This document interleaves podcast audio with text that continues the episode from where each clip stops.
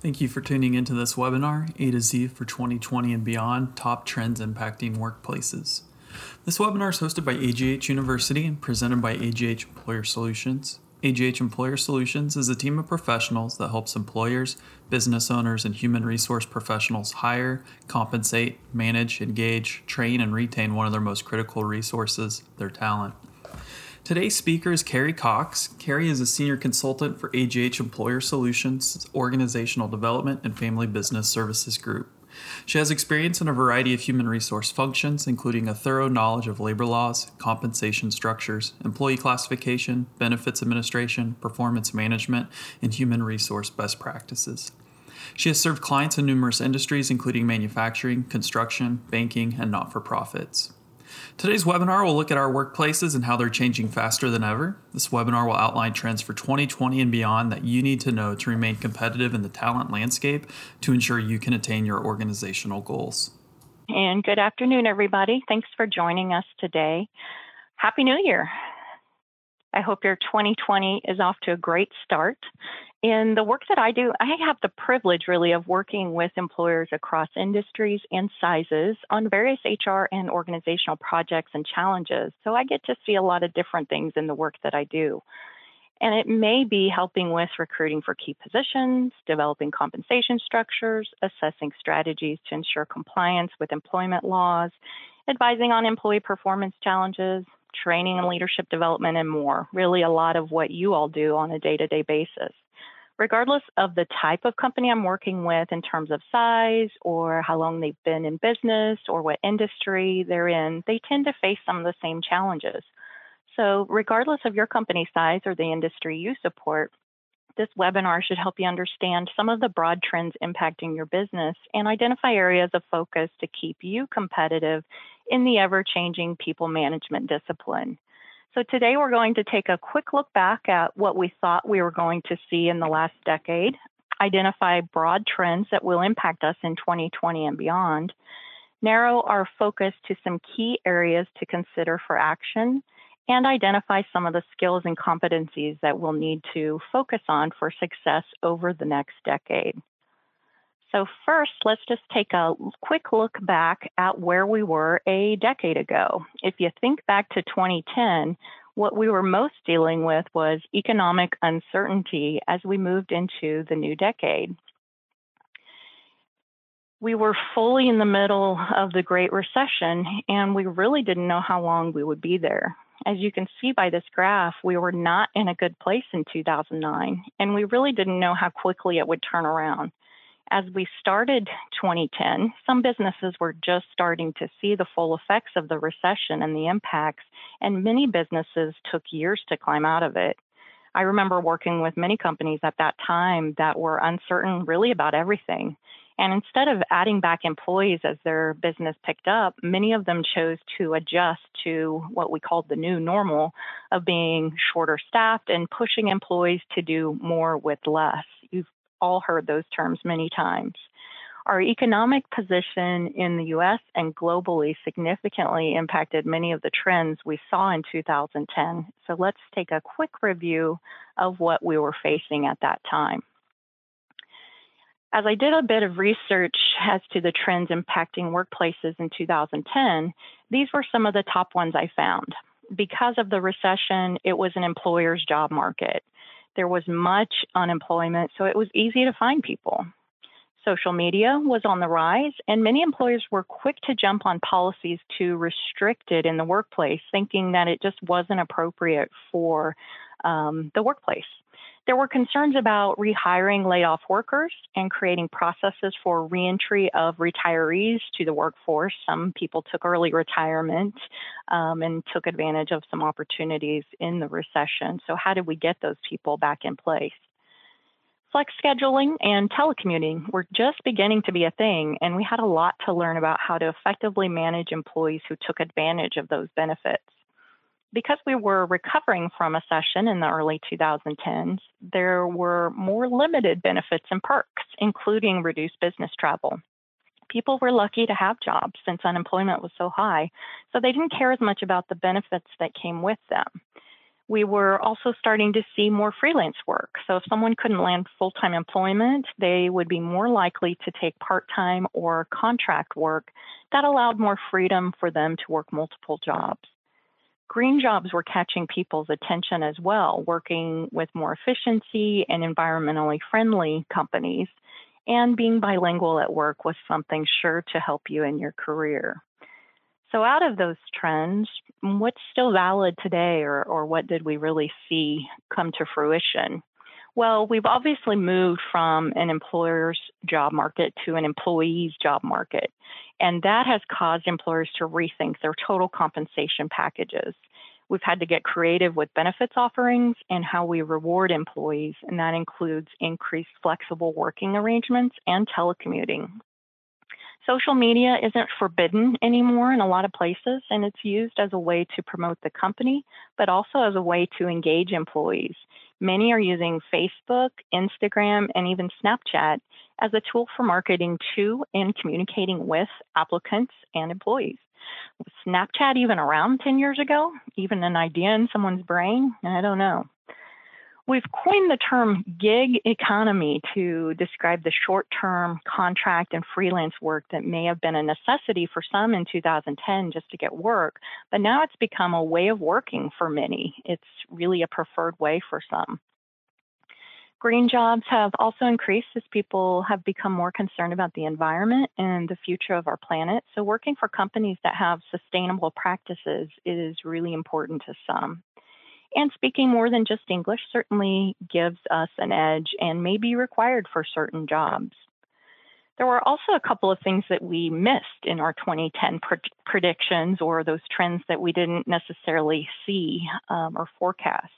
So, at the beginning of the decade, feedback was much more structured, and employers tended to focus more on a ranking or rating system. And now organizations are changing that thinking and leaning towards how their employees are growing professionally and what they are doing for the company. It's less about ratings and more about growth for the employee and value creation for the company. We're also seeing feedback shifting to more informal and more frequent communications. And the other thing that we may have missed as we hit the 2010s was uh, data analysis really had less of an impact at that point in time than it does now. At the beginning of the decade, many HR professionals had little experience with data analysis, but more recently, it's become much more important as a skill set that all HR professionals need to have. People are starting to see the importance of having data analytics skills, and it is expected to grow through the upcoming years.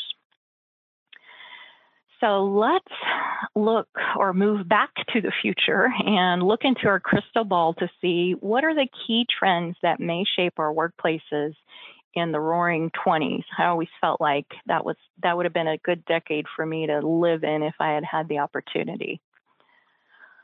The first thing we want to consider for the next decade is what trends are driving us in terms of some broad categories political, economic, social, and technology. So let's look at the primary drivers in each area in a bit more detail. First, political. It's an election year. No surprise there, right? So, regardless of your political leanings, election years can impact your business we've noticed over time with our clients that employers become much more conservative and are less likely to make major changes in election years, preferring a wait and see approach. The results of this year's election at the national level could impact many areas of business and employment related laws, whether that's through actual legislation or through changes in enforcement or even interpretation the current administration has undone much of what we saw change in the 2010s. And if there is a change in the party in charge in the White House or Congress in 2020, we would expect the pendulum to swing back the other direction again. And that will take some time to change some of those things, but more immediately, there could be some areas of law or enforcement that do change this year because lawmakers and agencies may push things forward if they anticipate a shift in, in the party alignment. So expect some uncertainty in the upcoming year, and depending upon the results of the November elections, be prepared for changes to laws, interpretation, or enforcement. In terms of the economy, it's a big unknown right now. So we've seen unprecedented economic growth in the last several years if you look at the stock market trends, and what goes up must come down, right? It's not a matter of if, is what most experts say. It's, it's a matter of when and by how much. So some analysts think we'll see a correction in 2020, others say 2021 or 2022. And most don't think it'll be nearly as severe as what we saw in 2007 and 2008. So, what can you do to prepare for that? Well, consider how you can help to ready your business. What systems do you have in place to minimize, minimize the effect on your people? Could you perhaps not replace certain positions when natural turnover occurs so that you're not overstaffed? If you do have to do layoffs at some point, are you uh, prepared in advance with criteria for who will be laid off? Is that clearly defined? There are certain things you can do in advance of a market correction to make sure you're ready when it happens and you're helping the business be ready as well. And if you want more information on that topic, you can access a previously recorded webinar through AGH University. Um, I'd recommend that highly for you if you're interested in that as we look at social trends, there are all kinds of things that we could consider. And the most critical I would identify is Generation Z is entering our workforce and they're here today. They were born in 1995 or later, give or take, just depending upon the source you look at. So they're about 25 years of age and younger, and it's really time for us to figure out who they are and how they will impact our workplaces. And we'll talk about this in a little more detail in the webinar, but here's a hint for you. They're different from millennials. So if you think you got it all figured out and how we need to adjust to the younger generation, they are different. So I'll give you some tips on that today as well in technology, it just continues to accelerate changes in our workplaces. If you're not embracing technology and proactive ways to solve your business challenges, really you're behind and it's time to catch up. The most progressive companies are using data analysts and programming in all aspects of their business, from marketing to human resources, in order to solve business problems employers are using dashboards with data update, updated in real time to be able to quickly assess complex problems and provide course corrections to positively impact the business. In addition, artificial intelligence and machine learning can help us in various ways. Figuring out how to use AI to streamline processes or provide information is something more and more businesses are doing. And we'll talk about this trend in a little more detail in the webinar. So before we move on, I did want to get your input on our first poll question. So um, based on the trends that we just looked at, which do you think will be or will most significantly impact your organization in the coming decade?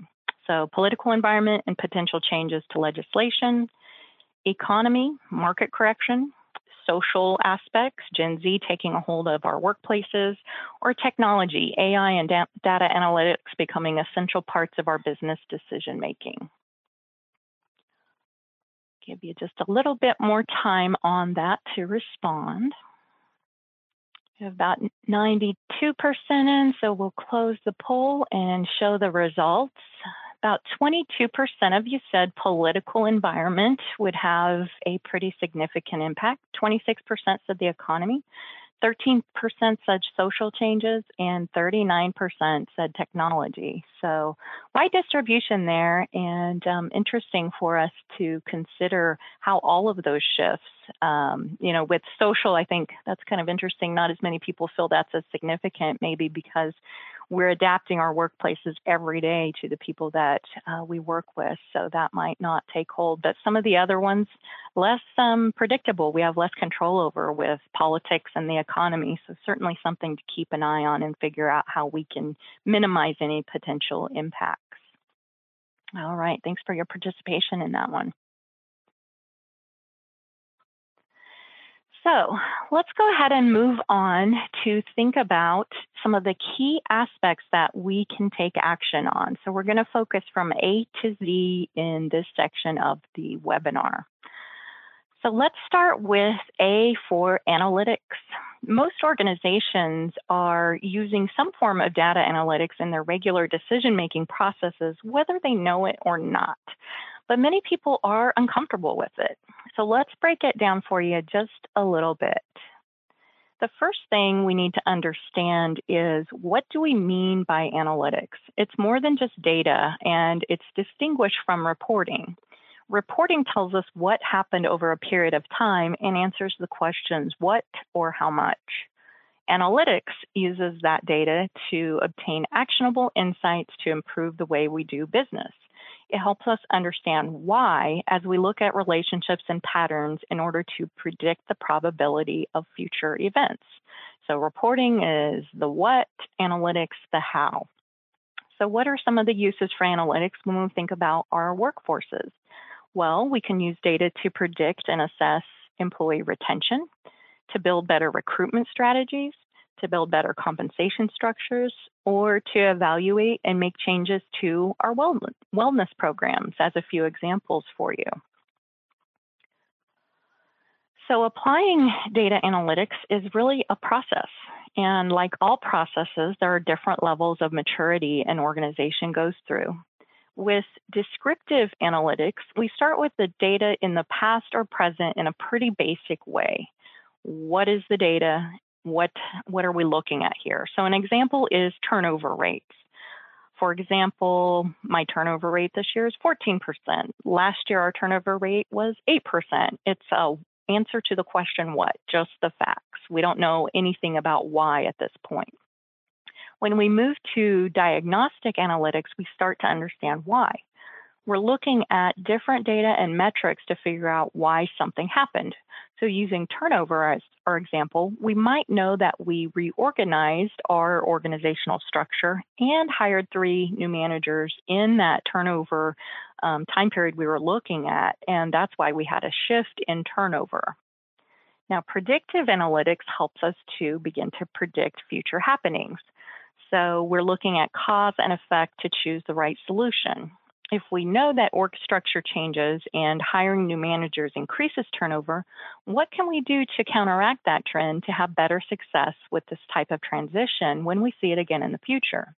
For example, if we put our new managers through a structured 12 month orientation process to ensure they know how to do things around here like we would expect with our employees, does that reduce turnover? Or if we think about the org structure changes, if we know that that causes turnover to increase, could we communicate more frequently or in different ways to encourage people to stay so that they don't feel uncertain and leave the organization? Could we be more regimented in our communication and more transparent in what we tell our employees? This phase is a bit exploratory in that you're testing hypotheses, but you're exploring in a measured way based on the data that you have. Now, prescriptive analytics is the roadmap to get there. So, what is the best course of action to get to our desired results? It's the add on to predictive analytics. It's the confirmation of our plan that we derived from the hypotheses we tested through the predictive stage. So in our case, we may have experimented with communication when we have org structure changes, and we found out that in order to not see a spike in turnover, we have to have town hall meetings every two weeks with the CEO, and we have to have manager check-ins every three days with employees, and we have to communicate X, Y, and Z in the CEO town hall meetings, and we have to communicate A, B, and C in the manager check-ins. So we know that those things impact turnover and would reduce it if we're doing those things. We know the answer to influence the outcomes, and we use data to drive that. So it all starts with solving a business problem and using the data you have to get the answer. So when you think about how you might use data analytics, don't be discouraged if you aren't a statistician. Most of us aren't. First, start with the basics. What is the business problem that you're trying to solve? What is the challenge that you have or that your managers have? Then you have to look at what data do I have? What hypotheses might I make? And finally, how do I test it to know for sure? And this is the analysis as we work through a business problem to achieve a solution that you have to undertake. Pretty simple when you break it down, but you just have to have all the right pieces and the data present for you to look at it that way. So let's go ahead and move to our next polling question. And in this case, we want to look at um, what stage of data analytics are you in your organization?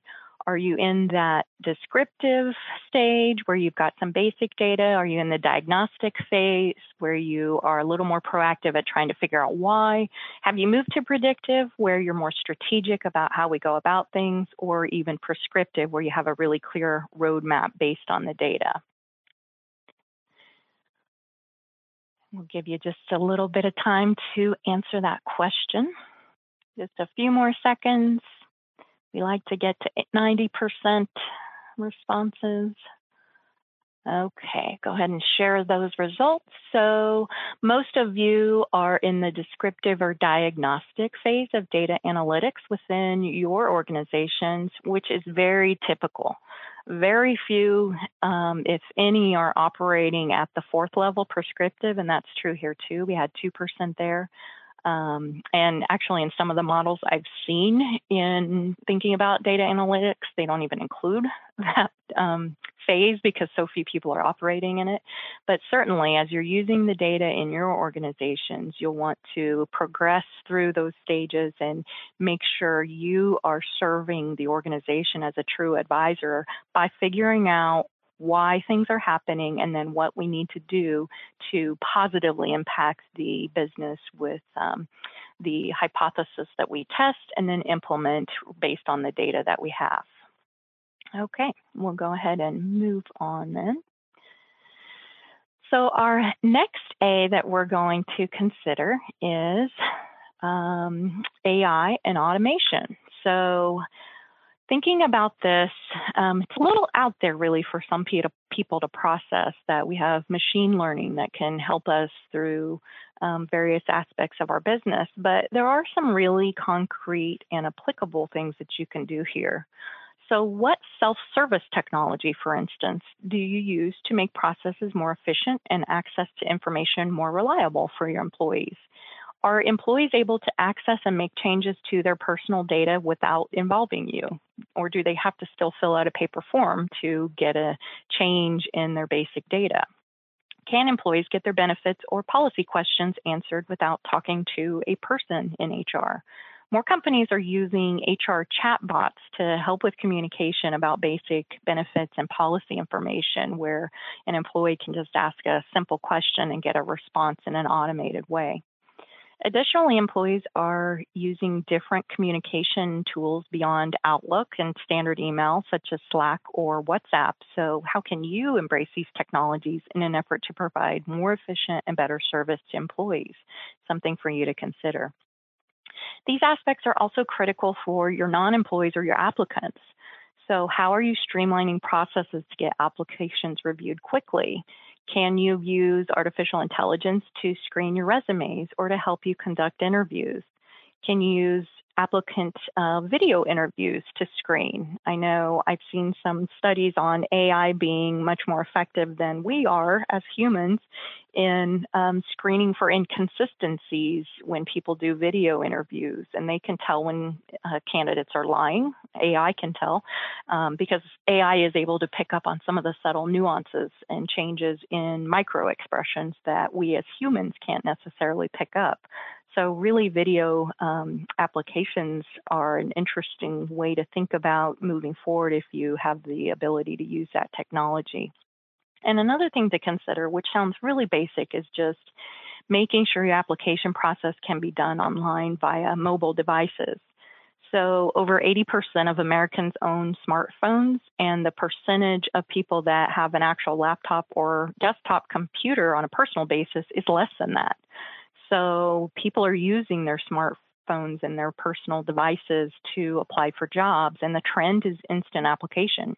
As an applicant, my data may be loaded to a recruiting platform and I can apply in one touch. So, do your systems keep up, or do I have to go on and fill out a lengthy and cumbersome application on your website? And then I get frustrated because it's taking me so long and I just give up. And then you miss out on good applicants if that's the case. Attention spans are so short these days, and we know that. So you want to make sure that your technology systems are keeping up. So let's move on to B. And no, we're not going to hit every letter of the alphabet today. We'd be here all day if we were going to do that. Um, but as an HR professional, you can add significant value by being a business advisor and knowing about your business. That means it's essential for you to understand the business you work in and how it all connects. So this includes not only your workforce, but all aspects of the business, your products, your services, engineering and R&D are involved, your marketing, communications, sales, operations, finances, all of it. When you understand the business processes in your organization, managers will be more likely to listen to what you have to say and your influence just increases so much. It also makes you a better recruiter, a better employee advocate, and a better management sounding board. So shadow people, ask questions, have coffee or lunch with people to learn not only their challenges, but what's going well and what we need to do more of. Make sure you understand what are the mission, vision, and short and long term company goals. How does the company make money or generate funding if you're not in a for profit business? Which divisions in your organization are most profitable? What does the CEO think are the biggest challenges facing the business? What are the biggest challenges facing each manager in the business? Those are all questions you should be able to answer. It's essential for you to be proactive in your learning to be considered a valuable advisor. So, how can you recommend the best ways to support people in your organization if you don't know everything you can about the company? And it doesn't stop with just learning your company's business, you have to know your industry as well. So, what are the trends impacting the business and the industry? Consider that pest analysis we walked through earlier political, economic, social, technology trends that impact your business. Network with industry peers and attend not just HR and management related conferences, but industry conferences. You really can learn a lot from those. Building your business and industry knowledge will help you become an integral part of that management team if you already are not a part of that. All right, so there's B. So let's shift to C for compliance. And while that's a really large topic, I wanted to point out just a few highlights um, for you to be aware of. And we'll start with marijuana usage, talk about a couple of pay related changes, and then I want to mention a couple of compliance topics for you to keep your eyes on. So, depending upon where you live, you are either in a state or you border a state that um, marijuana has either become legal or some form of it has become legal or decriminalized to some degree. So, states have been relaxing their laws related to marijuana. We know this. And you can see on the map um, that the really dark green states have legalized usage fully, and others have decriminalized to some extent or allowed medical usage only. As of December 2019, there were only 11 states where it was fully illegal. So those are the very light green on your screen. Alabama, Idaho, Kansas, Mississippi, Nebraska, North Carolina, South Carolina, South Dakota, Tennessee, Wisconsin, Wyoming. And in three of those states, they've decriminalized it to at least some degree. So this is an area to watch really closely as legislation has likely either been introduced in your state or maybe pending if it's not fully legal in your state at this time. So, what does that mean for you as an employer? Well, the first thing to consider is it's still federally illegal, and it probably will be for the foreseeable future. So, in most cases, you are completely covered if you want to prohibit any drug use and terminate or not hire for positive drug screens. Employers are never required to tolerate on the job impairment. And then the DOT has certain requirements you need to be aware of if that applies to you. And OSHA may consider drug testing to be a necessary part of ensuring a safe workplace. So you could, you should consider that as well. So if you want to keep strict drug restriction policies in place, you can.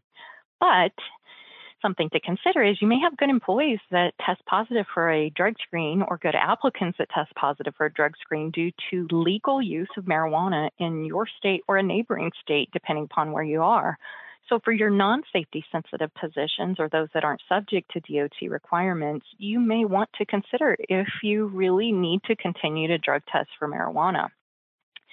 Do we have prohibitions based on sound business reasons, or are we making moral judgments and maybe we need to reconsider how we perceive marijuana usage by our employees? And why would we even consider that? Well, testing positive for marijuana doesn't mean that an employee is currently under the influence of drugs. Unlike alcohol testing that shows current impairment, testing for marijuana only helps us to determine recent usage. And depending upon the type of test you use, um, the length of time in the system will vary. So, saliva and blood testing are more accurate in determining more recent usage, but urine testing can indicate usage as far back as 30 days and hair as far back as 90 days. So, again, what if your employee was vacationing in a state where it's legal 30 days ago and then you test them? They might have a positive drug screen and did not even use anywhere near um, your facility or they're not impaired at all. It's just still in their system.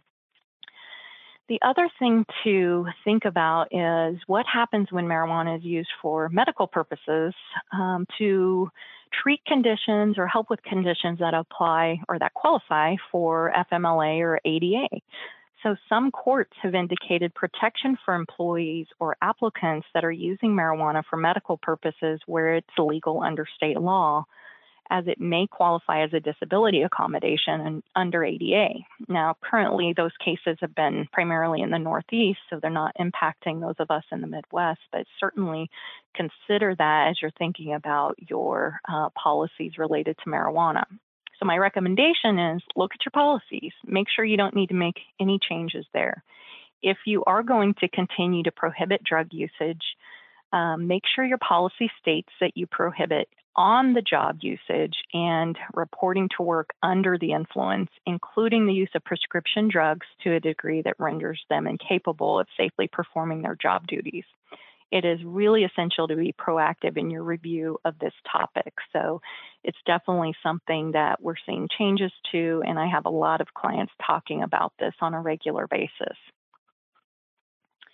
So we've had some pay related changes in the law this month. So our next um, compliance focus is uh, FLSA changes. So as of January 1, the Fair Labor Standards Act changed the salary threshold for considering an employee exempt from overtime under the white collar exemptions.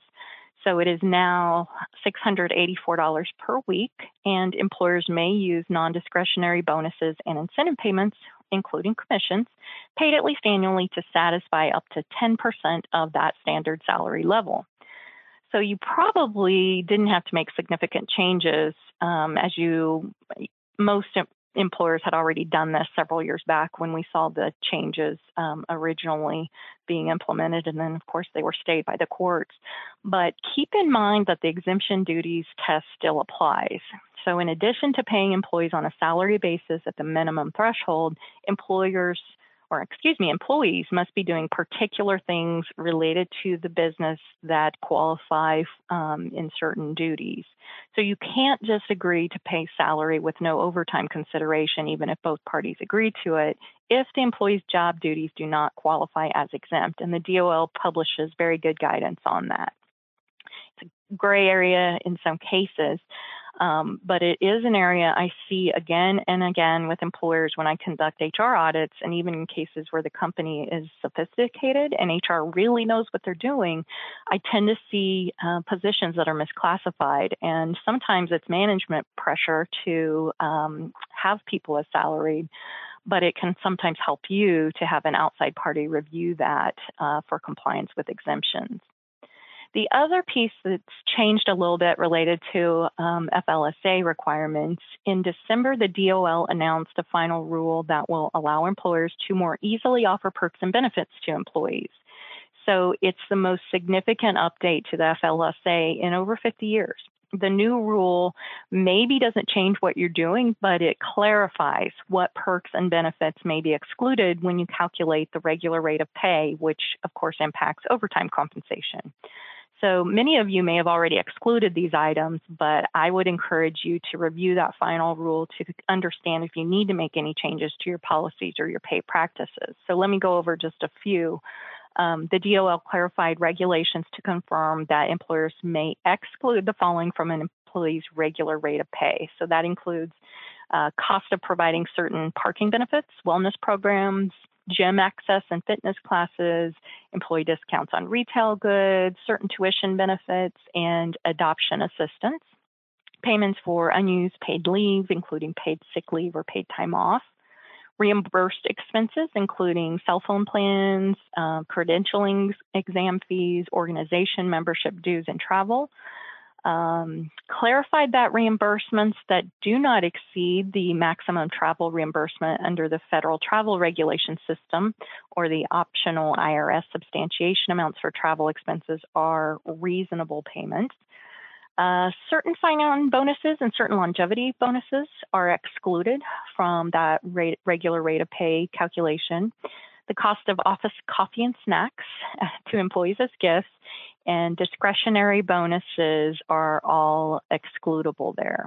So again, I encourage you to review the final rule in detail and make sure you're excluding only, uh, only the items clarified by the DOL.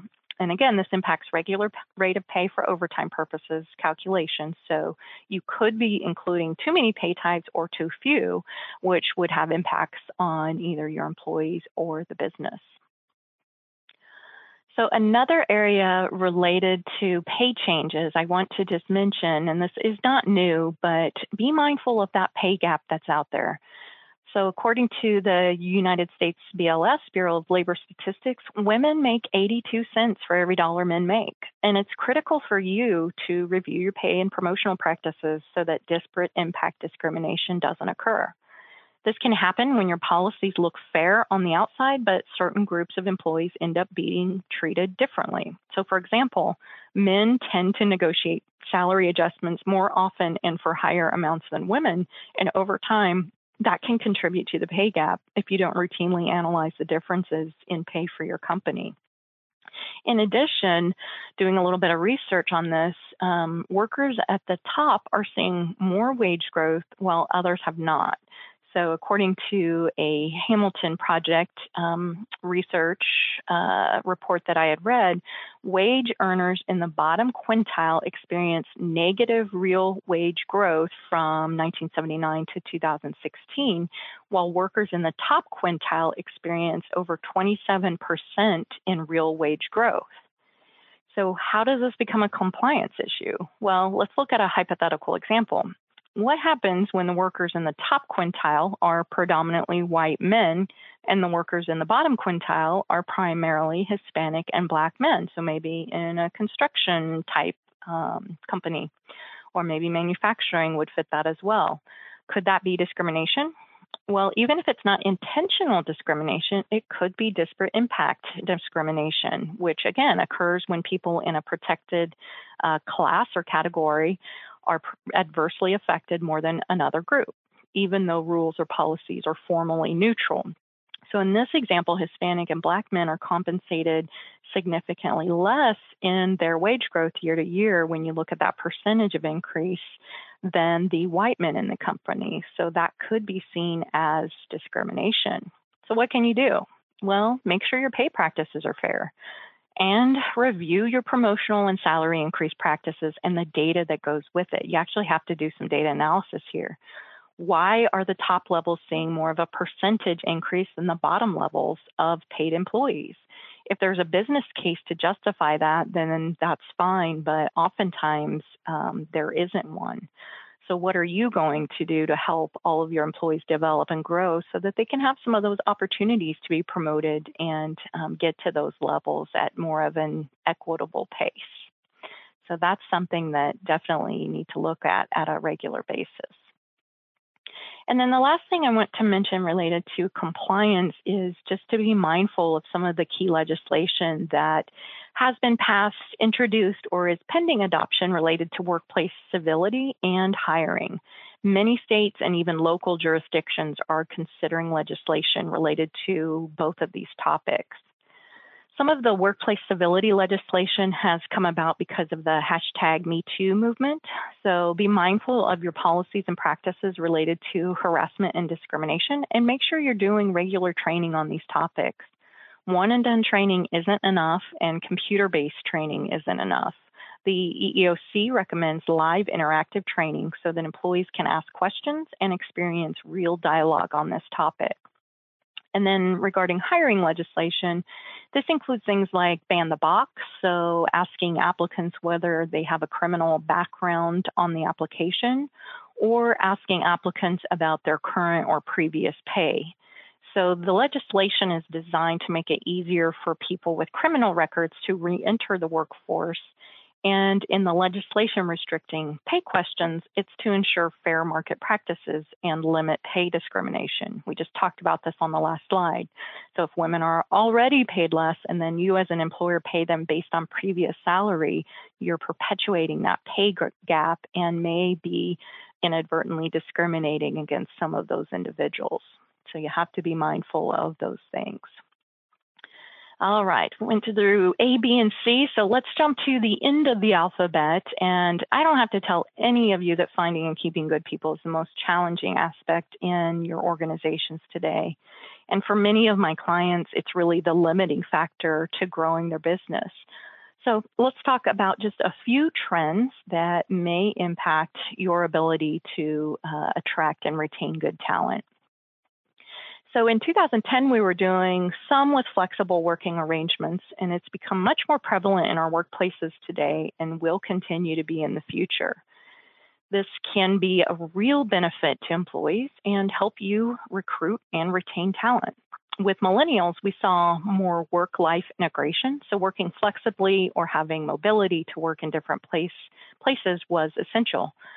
Flexible working arrangements could be as simple as working through lunch to have time off to go to your kid's soccer game, or maybe fully working remotely and not even having a physical work presence outside of your home. The key to having successful working arrangements for people is knowing that it doesn't work for every position or for every person, so it has to be tailored to some degree. Clear expectations and accountability to work outcomes is critical. You also need to consider data security with laptops or mobile devices and access to networks and information that your employees need when they're working remotely or working flexibly. So you have to work really closely with your IT department to set clear policies and procedures. And the other aspect of flexible work that sometimes gets overlooked is how team members that work remotely stay connected to the group it's essential to still have face to face time with these individuals to manage the relationship, and the frequency is going to vary based on the position and the individual in the role. Whatever you do in this area, I'd recommend you have a policy addressing some of the criteria, the data security considerations, monitoring, and that the work arrangements may be revoked at any time for any reason, including reasons beyond non performance. So, for example, if your business changed, then you may need to shift how your employees work. And if an employee is able to, um, or if the employee is able or willing to come back into the office full time, great. But if they're not, you may have to let them go, and you would want a policy to back you up on this. So, another thing we want to think about is how we train our employees. How do we get them the right skills? Our talent shortage isn't just in technical skills. Many people in or entering the workforce lack some basic communication skills and aspects of emotional intelligence.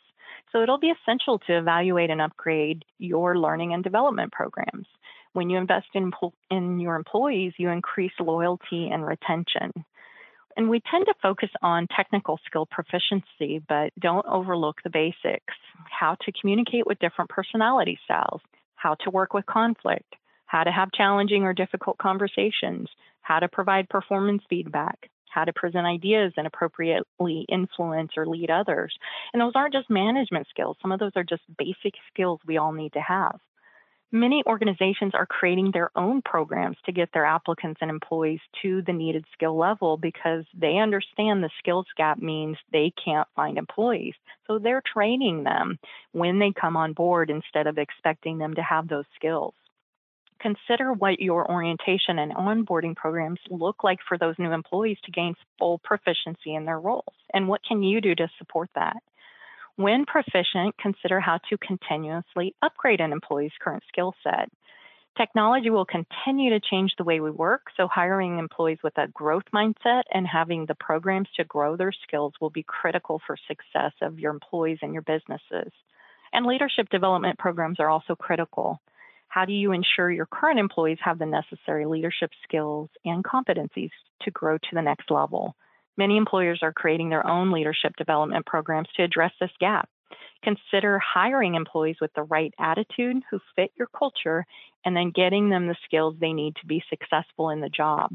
People can learn skills as long as you are willing to invest in them. And I've seen more and more employers um, willing to hire someone because they know they'll be a great team player, but um, they may be lacking some skills that they can certainly move. So, another thing I mentioned before, and we are seeing, is a trend moving away from getting feedback on just the annual performance review to continuous performance management.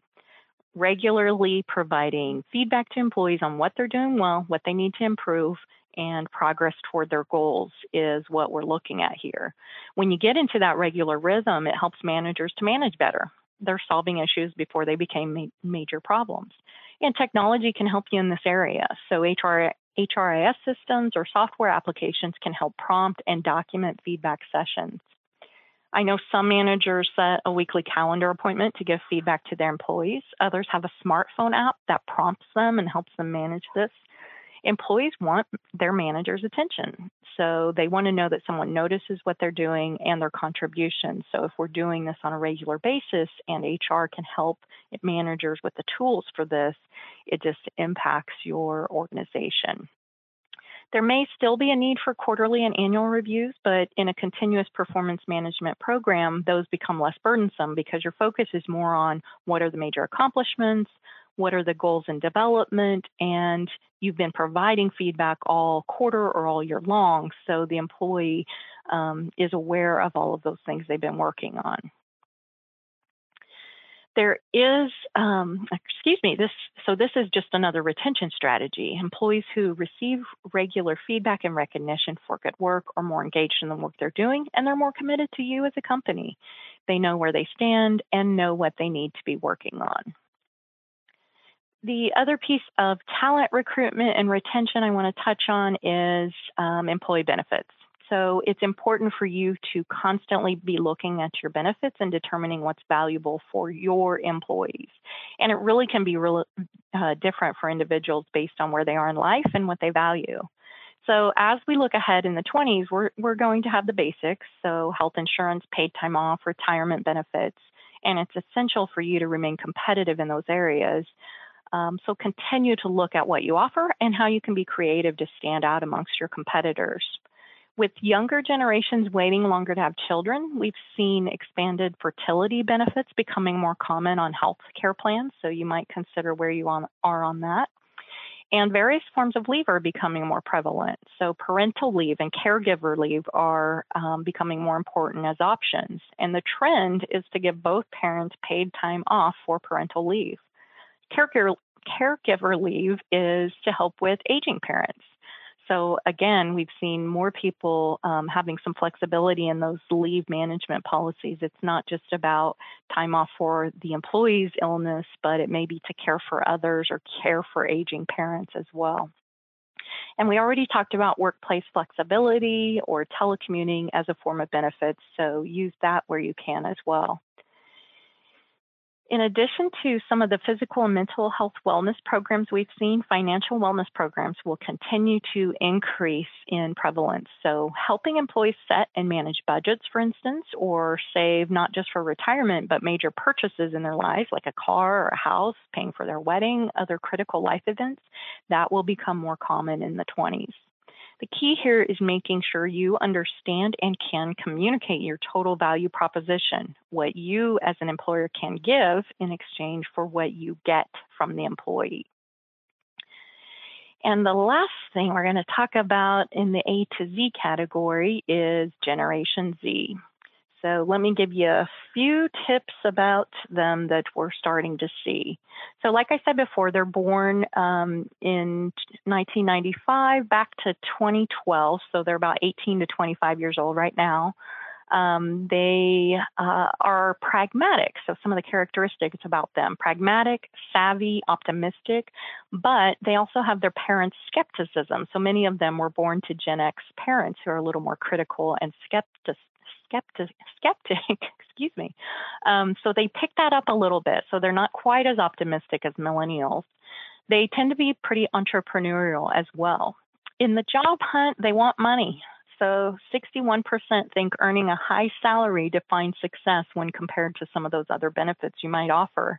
And I've definitely seen this with some of my clients. And I, I don't really think it's different. It's more that when you're young and starting out, they think about money hitting their bank accounts and not the retirement benefit they'll see in 50 years because, well, frankly, 50 years is a long time.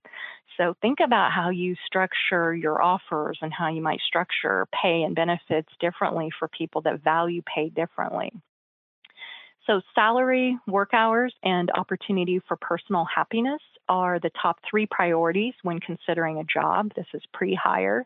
And then when they're in a job, work safety is really important to them. So think about um, them coming of age with mass shootings in schools and in workplaces. So safety is really important. Their lowest priority in the workplace is diversity. And I think this has a lot to do with them being the most diverse generation. So they may just see that as a given. It's not something they have to seek out because they're just used to it. They desire work life balance, so they really think they don't need to work a ton of hours to get ahead, and they would freelance if they could make the same amount of money just because of the flexibility it offers. They think that um, happiness from a good work life balance trumps a high salary. So it sounded a little paradox, paradoxical based on what I said before, where they prioritize money, but they really are trying to get a balance in between the two. So, what do they want in a manager? How about respect for their work hours? Remember, they don't think they need to work a ton of hours. And in communication, they actually prefer face to face over connecting by phone, text, or social media. They have really grown up with all of those things, but in work, they want to talk to you face to face. They prefer to work independently, um, more so than millennials. They were very collaborative. So um, Gen Z will pull back a little bit on that and prefer more independent work. They want a voice. So ask them for their opinions or how they would do something. They may have very good ideas to share with you and it'll make them feel more involved. And they embrace social change and change within workplaces, and they're going to push for it. So think about some of the things we've seen in the media with uh, younger groups organizing on public policy or politics. And then their biggest measure of success at work is being happy and good life or work life balance. So they want to feel like they're getting something out of work that really contributes to their personal satisfaction in life. So those are some trends for you on Gen Z coming into the workforce, and hopefully those will be um, beneficial for you. Before we move on, we'll do one more poll question before we finish our last topic. So we'll go ahead and load that. Out of those areas we just reviewed, which do you think will most challenge you in the next decade? A, analytics, knowing the business, compliance, talent, or adapting to Gen Z? We'll give you just a few more seconds to get your votes in here. Looks like there's a clear front runner We'll go ahead and close that poll and share the responses. Talent, so no surprise here. Um, you all think that talent, attracting and retaining employees is going to be your biggest concern going forward. And then analytics is next. So, how can we use data analytics to really drive some of our business uh, decisions and the solutions that uh, we can provide? All right, so we'll go ahead and move on just to the last topic here really quickly. We are going to talk about the competencies that are needed in the workplace and what you'll need to be successful in the next decade managing all of these trends. So the first one is continuous learning. So our workplaces will continue to evolve, and one key to success is always learning. This includes learning about HR best practices, trends, employment law, in addition to learning about your business and industry. So connecting with others is one good way to facilitate that learning. Another competency is adaptability. Because our workplaces evolve, we have to be adaptable. People who can readily adapt to changing situations will be better equipped to assist employees and management through transitions. And related to this is managing diversity. Understanding different perspectives is key to adapting in the situation. Being innovative is another area um, that will be needed for success. So, related to the first two competencies, learning and adapting help you to be innovative in your processes and practices. Are you open to change and doing things differently? People that are, um, or people that are open to change and doing things differently will be viewed more favorably because they're always looking for ways to make themselves and the workplaces better technology oriented, kind of a no brainer here. So, technology will continue to move us forward faster, and we have to be comfortable using various forms of technology and learning through the updates and changes, including data analysis and how we can use technology to serve us. And then finally, being a communicator is critical. So we have more and more technology to use, but the people that are most successful are those that are good communicators. And that doesn't mean that they're eloquent speakers, rather, that they can clearly present an idea or information and get people on board with that idea. They're able to have difficult or challenging conversations, even if that conversation makes them uncomfortable. And while we do more and more online and through social media, having excellent communication skills is even more critical. So, our last poll question we'll get through real quickly is just uh, which competency are you most concerned about mastering? Continuous learning, adaptability, innovative, technology oriented, or communicator? We'll hold that open for just a quick few seconds so that we can close out before we get to the top of the hour looks like continuous learning and being innovative and technology orientation are all um, aspects that you guys are most concerned about. So um, you're taking the right steps here, being on the webinar, learning more, but always looking for ways to do things better and to be um, using technology in an effective way will be things that uh, challenge all of us, I think, in the coming years. Well, I appreciate you joining us today. I hope you took, a, took away at least one nugget or action item you can take uh, away from this one. Um, I'm going to turn it back over to Taylor to close out the webinar. But again, I thank you for joining us, and please let me know if there are any questions you have or follow up that I can help you with.